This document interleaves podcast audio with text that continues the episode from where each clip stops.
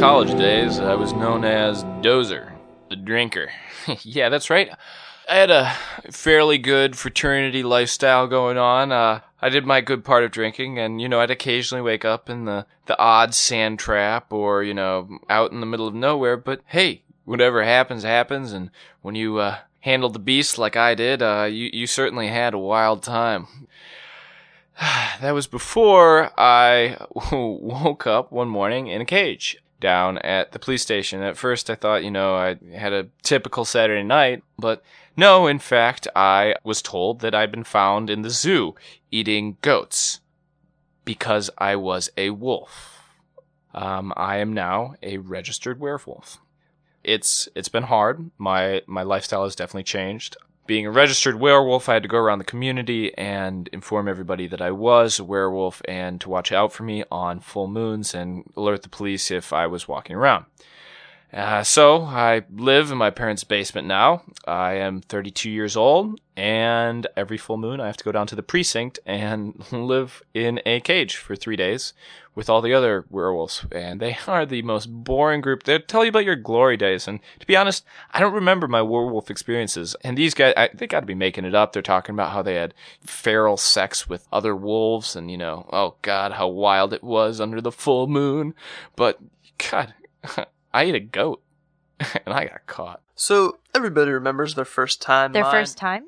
Well, you know, the first time that they turned into a werewolf and experienced it. I was a few weeks into high school and I just met this girl. We planned on going to a date and my older brothers were coaching me through, you know, like all the, the moves, like when to, when to put my arm around her and like, you know, where to sit at dinner, what to talk about, all this stuff. So I felt really, really good, really excited. So I, I walked down the street to this Mexican restaurant with the, the mariachi band and you know, she was already there. And so we started talking. I was telling her about this band I was playing in at the time and she was kind of looking at me with her head cocked and wasn't really responding to anything I was saying. It's probably because your game was too strong. No, I, I mean, it was pretty awkward. I think, I think I was slobbering on the nachos uncontrollably and, you know, starting to grow fangs and sprouting hair and, Man, no wonder you're still not with her.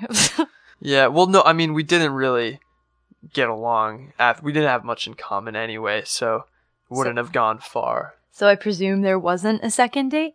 Well, we talked a little bit, but nah, not really. I mean, she saw a little bit more, and while I don't remember all the details, she she filled me in that allegedly that I I started attacking the mariachi band and eating. Well, the next day.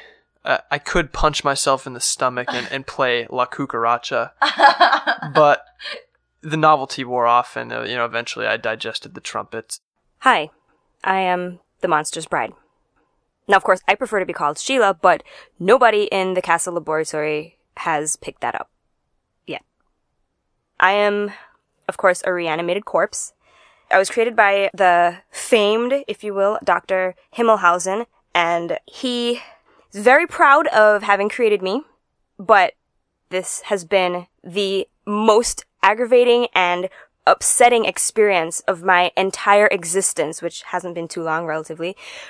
After blocking out everything I could possibly block out, I come to learn Dr. Himmelhausen not only caught the whole thing on VHS, but insists on replaying it, like, on a weekly basis, on every single monitor in the entire castle premises. So, opening my eyes, now imagine this with me, you're opening your eyes, and you see a hunchback leaning over you, holding a balloon in one hand and like a cake in the other hand, and constant screaming from the hunchback who's like drooling on you with like horrendous halitosis, and Dr. Himmelhausen from the other side yelling at you to blow out the candles, blow out the candles, and all I could think was, what am I doing here? Who are you people? How did this happen? I was screaming. I was screaming and I was, I was freaking out. And in order to, I, I could, I could hear this, in order to calm me down, Himmelhausen decides that he's going to, um, give me my present and, um, I did for a moment relax a little bit, thinking, okay, well, this, this must involve releasing me. I mean, you can't open your presents if you don't have hands, right? So he must, like, let me go. And then he lets in the most hideous, ugly, just gross creature I have ever seen in my entire life. And he tells me that this is going to be my husband. I was screaming. That's all you heard on the video. I was screaming and screaming. And the monster starts throwing things around because he's so excited that he sees me and, and I guess he's pleased with his present. And that's when the battery on the video camera died.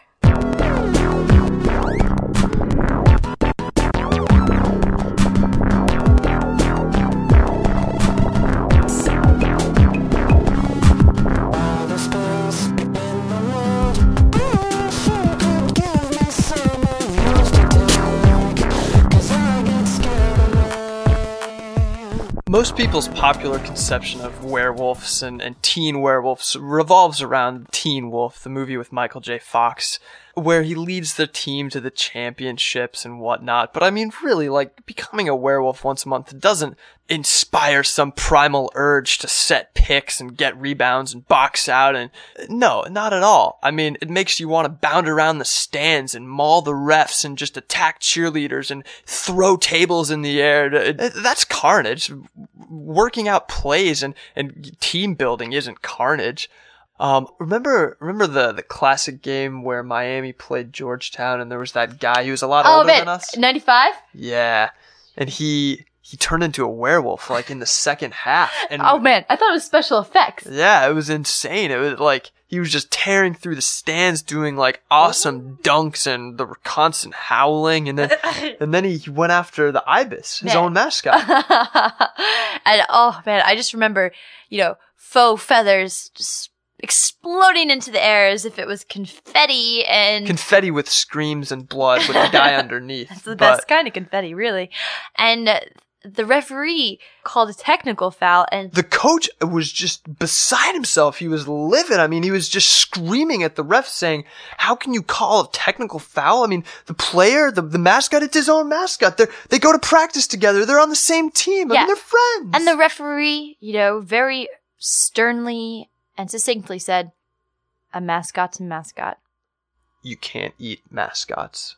You know, I was going to have a wife, a couple kids, a dog, work for some insurance company, get myself a boat, go water skiing on the weekends. I mean, I, I, after the police picked me up with my uh, foray in the petting zoo, um, I got kicked out of the university and I tried to appeal to my fraternity. It's like, hey, come on, I'm the dozer, man. I haven't changed. I'm the same guy. And they saw on the, the news that I'd eaten quite a few animals at the petting zoo and they, they defined that as a party foul. Stealing a, a cow now and it, it taking up three flights of stairs and pushing off the balcony.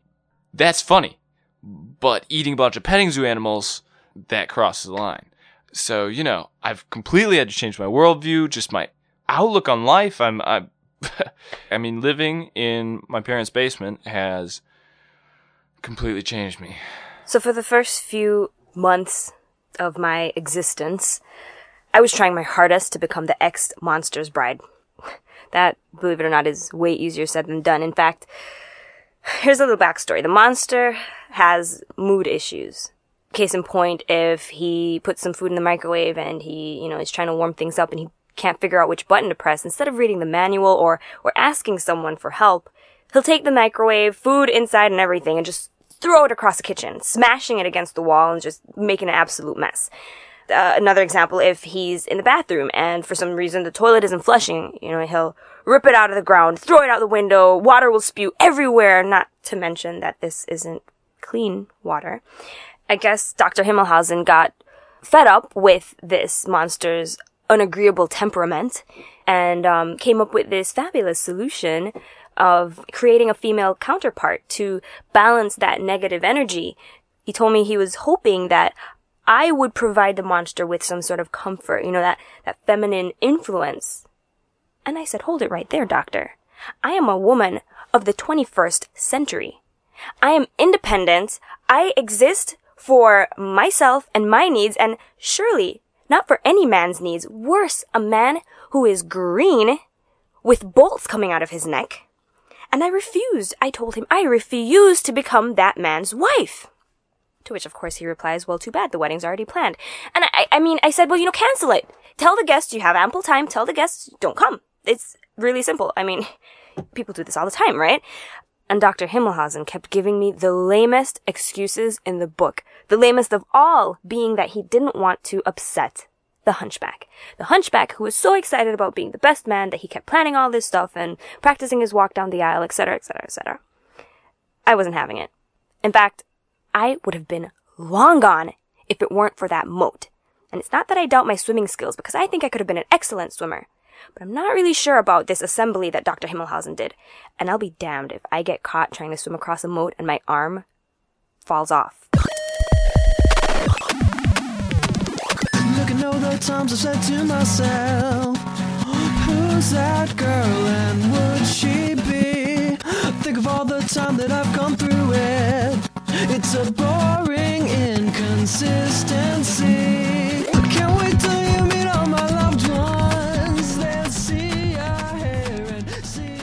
So, high school is a tough enough time as it is, being thrown into this powder keg of emotions and craziness and hormones. But being a werewolf, it, it, just it magnifies it even more. And especially having the first couple weeks of my high school experience colored by this crazy date that involved eating mariachi players it, it, it did not bode well. I was constantly getting howled at in the halls, getting thrown slabs of meat. The jocks were just horrendous. And the worst part was that it was going to come every month and there was nothing I could do about it. I'd just be in class and suddenly, you know, there'd be a pool of slobber at my feet and everyone would just be staring at me howling and I'd have to run and leave school. It, it, it was really terrible. It's like the period from hell. I remember the first time I noticed some type of transformation in myself. I woke up and saw blood and white fur all over the house, all over myself, tucked in my ear orifices of my mouth. And I screamed repeatedly, Where's Fluffy? Where is my rabbit Fluffy? I want Fluffy. And my dad said, You know, it's okay, it's okay, don't worry, we still love you. And all I wanted to know is, Where is Fluffy? Okay? I don't care if you support me, if you love me, I want to know where my damn rabbit is. So my dad said, Oh, I think Fluffy got out, but I'll put up signs all around the neighborhood asking if anyone's seen Fluffy. And then subsequently built a titanium cage in the rec room where I would spend every full moon, you know, until I was 18 years old. So Dr. Himmelhausen, he says I'm failing because I haven't been performing my marital duties. Now, really what happened is he had the kitchen redone and um, he got new tile and uh, granite countertops and all new appliances and of course that pisses him off when the monster comes in and starts throwing things around and breaking things and making a mess. So he instructs me to be sure that I cook him food because if I'm cooking, of course, he won't be in the kitchen. He also tells me that there wouldn't be this huge mess in the bathroom. By mess, he means the toilet that the monster ripped up. If I wasn't cleaning up the bathroom enough, which makes no sense to me. But in any case, he wants me to clean the bathroom. He wants me to clean up after this monster. And I say to him, I am a woman of the 21st century, as if you needed reminding. And I refuse to clean up after any man. But in addition to that, he expects me to be intimate. Intimate with a monster.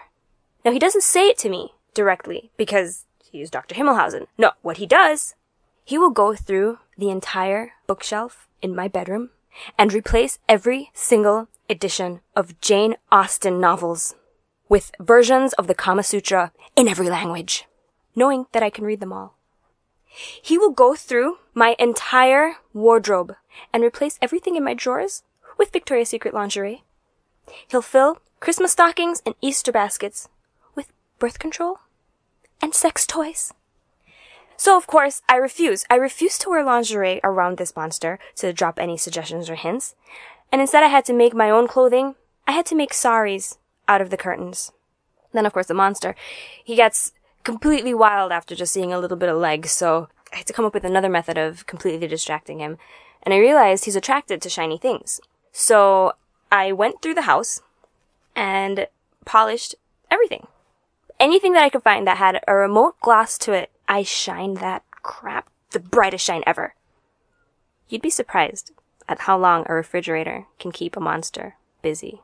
He was humping that thing for hours. Luckily, I was never caged at night. I would usually just go out into the Everglades or, you know, places where it wouldn't be too dangerous, but man, was it tempting to go find the jocks, you know, on the on the night that their team banquet happened to coincide with the full moon and just tear them apart and like just rip through the crepe paper and the plastic helmets and everything and just go for them. All the offensive line just sitting in a row waiting to be mauled.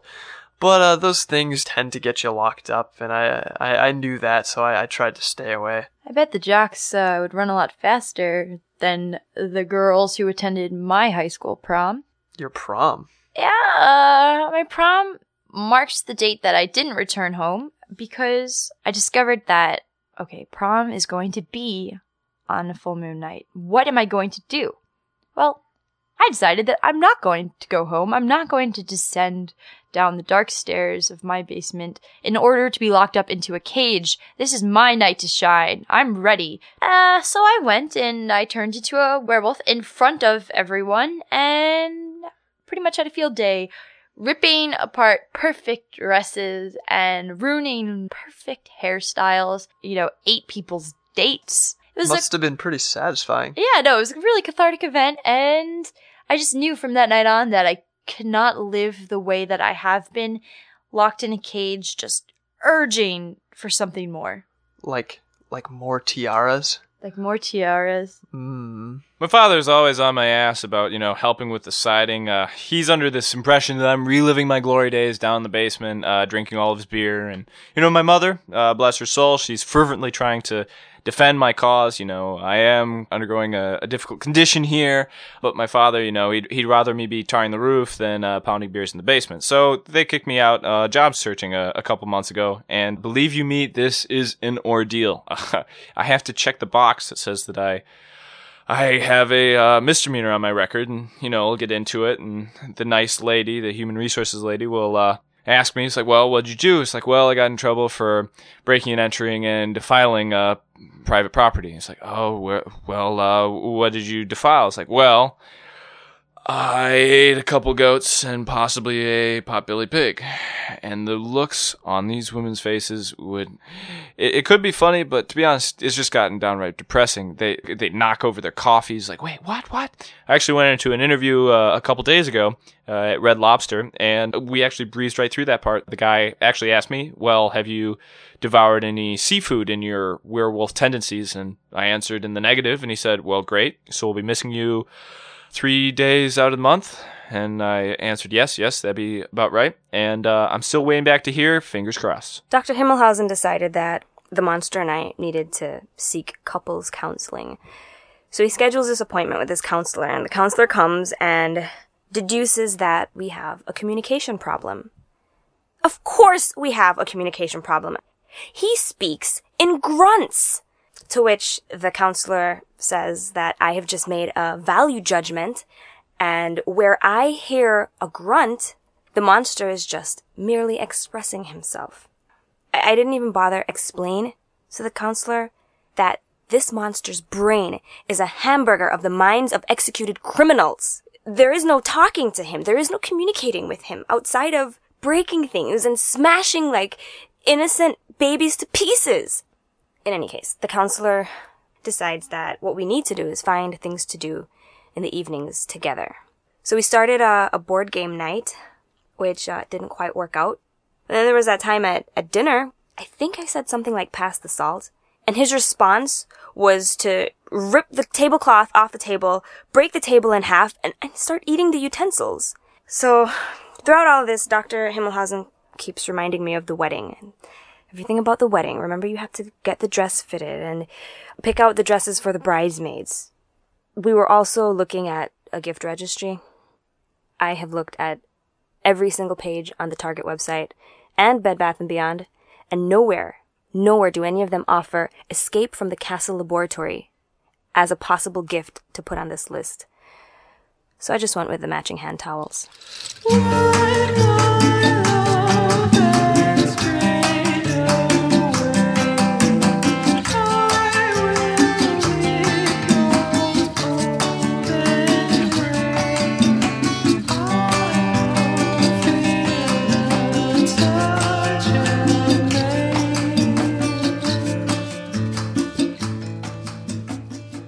Despite this whole mess, we had the wedding anyway. We had it in the castle dungeon, and I will admit they fixed the place up really nicely with crepe paper. The hunchback was the best man. The bridesmaids, of course, were the model skeletons, as I had predicted. And the only guests were the members of the band that was hired to play, which turned out to be a Nirvana tribute band. So I walked down the aisle to the lyrics of Lithium. Dr. H officiated, and I said no to every question possible. The monster responded with grunts, but Dr. H pronounced us monster and bride anyway. Afterwards, I got smashed at the open bar as the band played Nirvana songs until the monster destroyed all their instruments. At that time, I was informed that the honeymoon would take place in a secret room that was behind the false bookcase, which was now filled with Kama Sutra tutorials. And, uh, yeah, that's, that's what I have to look forward to. God, college was great. I was getting some amazing tail. Dozer was doing well. I don't know what techniques I used, but I woke up next to some amazing looking girls. God.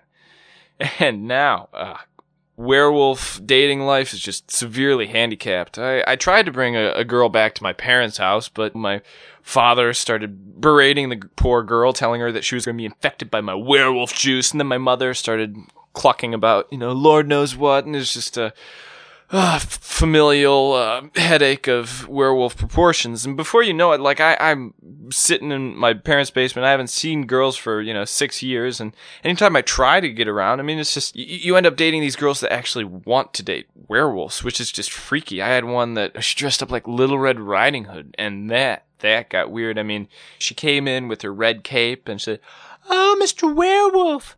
What big ears you have. And then I'd have to say, all the better to hear you with. And then, you know, she'd, what a big nose you have. All the better to smell you with. what a big mouth you have. All the better. I'm not going to fill in the blanks here, but follow the logical progression. And at that point, even the dozer draws the line. So I'm officially married to a monster. and to be honest, nothing has changed. Nothing. He still breaks everything in his path. And Dr. H has decided to blame me for everything. He says I'm not even trying. And I say, you know, it doesn't matter what I try. He will still break everything. He only speaks in grunts, and he keeps humping the refrigerator. Now, Himmelhausen insists that no matter how hard I think it is on me, he has it way harder. According to him, he can never get published in a peer reviewed journal because academics sneer at mad science. Body parts are even more expensive than they've ever been, even buying them on eBay. And people constantly gather outside the moat with pitchforks and they chant and yell. And because of that, he can't get to sleep. Yeah, but he's not married to a monster. In any case, I told him, you know, I, look, I need to go. This is ridiculous and I am not putting up with it anymore. And he says to me, I can't go because out there I am nothing but a monster to everyone else. And here I'm family. And I said, you know what? I'm not even family because you guys don't even call me by my first name. I'm Sheila, but you still keep calling me Monster Bride or The Monster's Bride or Bride of the Monster. And he said, you know, I'll, I'll call you Sheila if that makes you happy. And I said, you know, I, I know it's not going to happen. You know, if you really care about me, you'd let me go. He refused. He said he wouldn't. He stormed off. But the next day when I got up, the drawbridge was down. So I packed my bags. I put on my best curtain. And I left.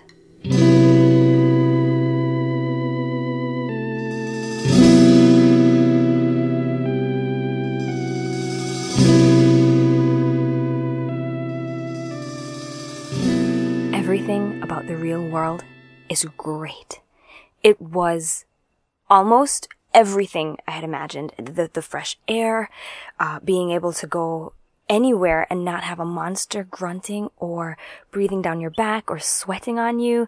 There was a lot less lightning. I, I didn't really understand the absence of inclement weather, but it was great. I enjoyed it thoroughly. And of course, because I value education, I decided to go to college. And, um, Some would question how I got into college without even having taken SATs or completing high school, but you'll be surprised how far that quality, well-written essay can get you. In fact, I um made sure I emphasized things like overcoming adversity after being married to a monster and being held in captivity and being a product of reanimation. And of course, you know, every college looks for diversity in their student body. And in my body, I have one arm from Morocco, a nose from Mexico, and seven toes are from the Caribbean somewhere. So, being a werewolf post high school in Miami just really isn't isn't all that exciting. I mean, I wouldn't exactly call Miami uh, the Magic City. South Florida is not the place for a werewolf. Yes, there are the Everglades, and occasionally an alligator or a stingray is, is kind of fun to chase, but they don't taste that great, and plus you have to go all the way out there. I mean, there's so much development down here. I mean, it'd be so much nicer if, if there were deer or bear or even fluffy rabbits to just chase and, and Are you trying to make a comment? Oh no, just a comment about how nice it would be to just go on this thrilling chase with another animal and just sink your teeth into the meat after, you know, a long, a long Pursuit. Pursuit, exactly. Yeah, I mean, the pursuits on South Beach aren't what I call exhilarating. You know, down on the beach, the, the traffic's bad, so it's just kind of like a buffet of cars, and I mean, the convertibles just don't even stand a chance. That's just the freebies. You could go after the five foot nine blonde tottering on four inch heels, but it's not much of a chase. And when you sink uh, your teeth into her, all you taste is silicone and nasty bones, and that's Pretty lean really- meat. The models are lean. You know, it's just, there's not much there. That's not something that I, you know, look forward to. I'd rather go to Pollo Tropical. So, um, I get into college, and of course, to get the best experience possible, I lived on campus. I got into housing, and uh, my roommate is in a sorority, and she's a she's she's a nice girl. She means well. I mean, I know she means well. She constantly suggests her plastic surgeon who can get rid of the stitch marks on my face, and um, she'll leave her makeup in my room with a little note saying, you know, this would be great for your deathly pale skin. Um, I, ac- actually, she's um, she has a lot of cute guy friends, and, and I know she doesn't tell them good things about me because um, none of them ever pay attention to me. Okay, actually, nobody really pays attention to me. And I figured that since I didn't have any friends, a great way to meet people and to be more social would be to join groups. You know, I figured maybe the Asian Student Association would be a great group to join because all of my organs were, you know, purchased from the Chinese black market. So, you know, I mean, that's a large part of me that's Asian. You know, I'm Asian to my core, if you will. Yeah, they didn't, they didn't really think that was grounds for, um, I guess, admission to their group. So, I tried the Hispanic Student Association because my left arm is actually from Bolivia, but um yeah, there was there was no enthusiasm there either. So I decided to start my own group. It's it's called the Association for Reanimated Corpses. And uh, right now I'm the only member, but if anyone out there is interested, we uh we meet in the I Lounge, room 205 every other Friday. Oh, my mom, you know, she's a bit worried about me.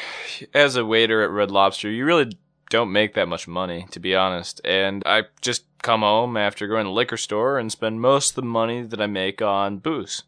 So she's tried to drag me to church, but to be honest, every time I go, the priest reaches under his garment and pulls out a, a homily that's specified just for me and talks about the sins of our society coming up and such diseases and you know the entire time he's looking right at me it's like thanks you know i'm trying to live with this and you're really not helping me. Uh, my mom makes me go to these support groups and god are they a drag. I mean you have to listen about uh, sheila and she devoured a, a circus elephant's leg and you know nothing leaves the room so everybody will politely clap and yeah you're so brave you're so brave. And you know this one guy was telling us that he devoured a a family of four in Akron, Ohio, and no one ever found out. It's like, oh, you're so brave, thank you. Oh, and it's just like, come on, guys. I mean, eh, most of these people are just, you know, boosting their werewolf egos because, to be honest, they all, you know, ate some cow outside the city, and now they're living in the precinct with me. So, good grief, get off your high horse.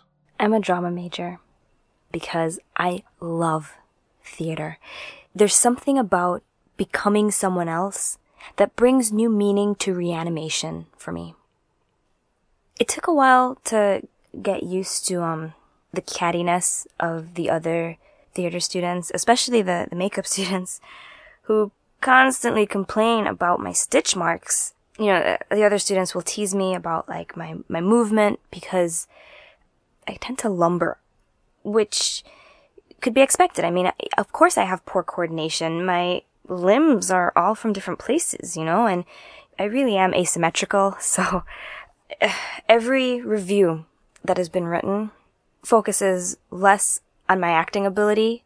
You know, I mean, I was in plays like Death of a Salesman, Cat in a Hot Tin Roof, Streetcar Named Desire, and every single time the paper says old people fainted, children were screaming, and they even started, um, making warning announcements before each show just to let people know what to expect. That's kind of embarrassing. Um, but not as embarrassing as there was this guy in the theater department. He he was really my my only friend. You know, he was he was the one who used to hang out with me all the time. You know, we'd go before shows and rehearse together, run lines and things. Any case, uh, right before the last show, I finally got the nerve to, you know, ask him out. I I knew he didn't have a girlfriend. You know, he's he's never been with anyone else but me, really. And I thought it was appropriate to ask if, you know, he'd like to take it to that other level, I guess. And he told me no. And I, I asked, well, why not? He said, well, because you're a monster. And truly that was the worst feeling. But I had to, um, I had to go because I had to get into makeup and spend the next three hours in a chair in the dressing room, staring at my hideous monster face.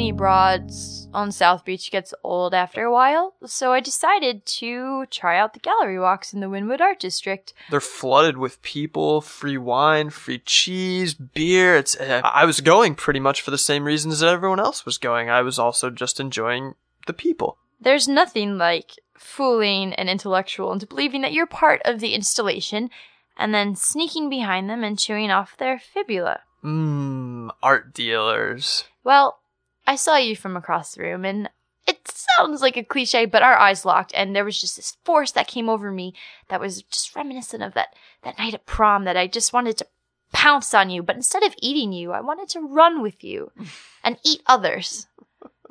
And I still feel that way about you. We bounded around the art district, bounded around little Haiti, and just, you know, rumbled and tumbled and the, the whole bit. And then the next oh. morning, woke up in, in some warehouse and, you know, had pieces of wire sculpture wrapped around and plaster of Paris. And you were wearing some sort of Frame around my waist. frame bikini thing. It was it was really nice to finally wake up next to somebody who had experienced everything the way I had and was excited about the same things that I was. I rolled over and looked at you, and I just knew that, you know, we should move this private party to a, some type of breakfast establishment. And I think that almost every day since then we've had breakfast together. In one way or another.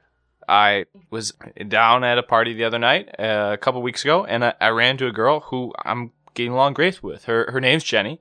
She's she's very nice, and uh, I brought her home. I, I took her home, which is you know a big step for me. It means a lot because uh, if she can undergo the tirade that my parents throw at her, then you know inevitably she's going to do fine. And you know my father instantly berated her.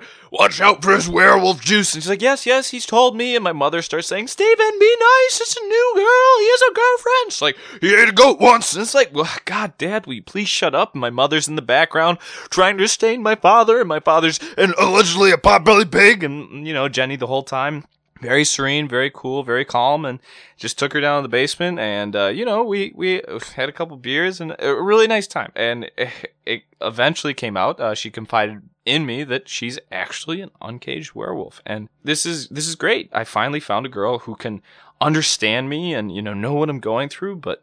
I, I see a difference in her. It's just that you know when I go to the precinct, I I come out three days later and I'm depressed and I'm downtrodden, but she she has a, a new bounce in her step. She's ready for life, and I, I, you know maybe it's just that I need to embrace who I really am and what I can become, and I think that she's the one that can really help me find my way, and for the first time, really appreciate that full moon. Society makes us out to be these terrifying monsters, but waking up next to, you know, somebody like you is, is a lot more humanizing, you know.